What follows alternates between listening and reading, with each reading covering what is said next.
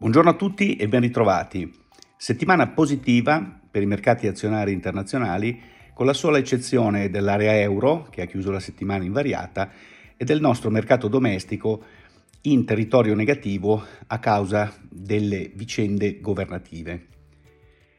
L'evento più importante di settimana scorsa è stato sicuramente il giuramento del 46esimo presidente degli Stati Uniti d'America, Joe Biden, che già nelle prime ore della sua presidenza, ha voluto tracciare una netta separazione con l'amministrazione precedente Trump. Infatti, il neopresidente ha firmato ben 15 ordini esecutivi e due azioni esecutive che cambiano sicuramente il passo della nuova amministrazione USA. Tra i principali provvedimenti, ad esempio, il rientro degli Stati Uniti nell'accordo sul clima di Parigi del 2015, la sospensione della costruzione del muro con il Messico, l'interruzione del processo di uscita dall'Organizzazione Mondiale della Sanità degli Stati Uniti, l'obbligatorietà dell'uso della mascherina negli uffici federali ed una più centralizzata ed incisiva risposta alla pandemia. A breve dovrebbero seguire anche gli interventi di politica economica con il fine di dare maggiore sostegno ad imprese e famiglie di fronte alla pandemia di incrementare la spesa per infrastrutture e gli investimenti cosiddetti verdi, volti cioè a perseguire la tutela dell'ambiente ed a stimolare l'utilizzo di energie rinnovabili. I mercati azionari internazionali quindi hanno mosso di nuovo un passo positivo dopo la battuta di arresto della settimana precedente, con l'indice SP 500 statunitense in rialzo del più 1,94%, e la tecnologia che è tornata a trainare il rialzo come dimostra il balzo del più 4,39% dell'indice Nasdaq 100. In frazionale rialzo anche il Giappone con l'indice Nikkei 225 a più 0,39%, mentre allungano il passo i mercati emergenti con l'indice MSI Emerging in progressione di un ulteriore più 2,56%, grazie anche ai confortanti dati cinesi sulla produzione industriale in dicembre e sulla crescita del prodotto interno lordo cinese nel quarto trimestre del 2020. Come dicevamo, l'area euro chiude invece la settimana invariata ed il Fuzzi MIB italiano arretra dell'1,31%. Per quanto riguarda i mercati obbligazionari governativi, poco variati i rendimenti sulle curve principali statunitense e tedesca, con il rendimento sul treasury decennale USA in rialzo di un solo punto base 1,09% ed il corrispondente rendimento sul Bund tedesco in rialzo di 3 punti base a meno 0,51%. Sempre a causa della crisi politica del secondo governo Conte, in allargamento il nostro differenziale con la Germania sulle scadenze decennali di 7 punti base a 122 punti base.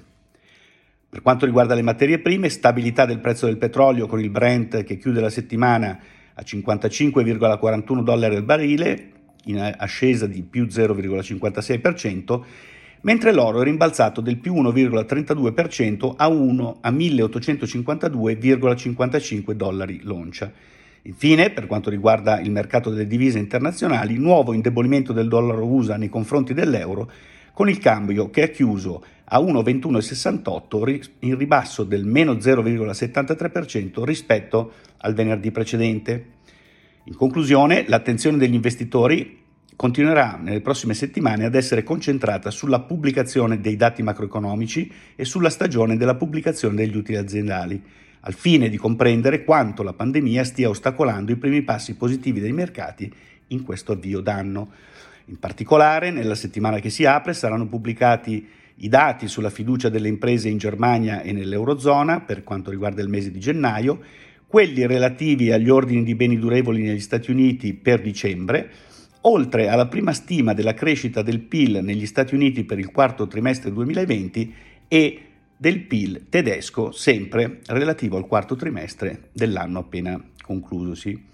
Io come sempre vi ringrazio per l'attenzione e vi auguro un buon proseguimento di anno.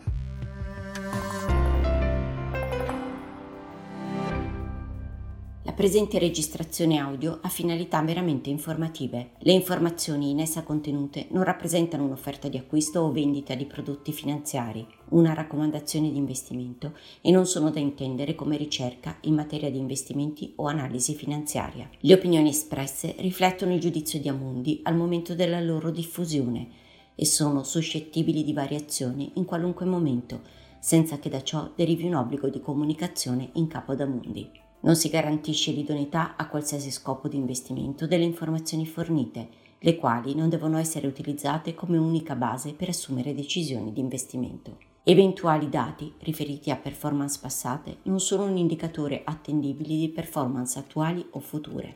Investire comporta un sostanziale grado di rischio. L'investitore, prima di qualunque investimento, è tenuto a prendere attenta visione della documentazione relativa allo strumento finanziario oggetto dell'operazione, la cui sussistenza è disposta dalla normativa vigente. Le informazioni contenute nella presente registrazione audio non sono dirette alle US Person così come definite nel US Regulation Act della Securities and Exchange Commission.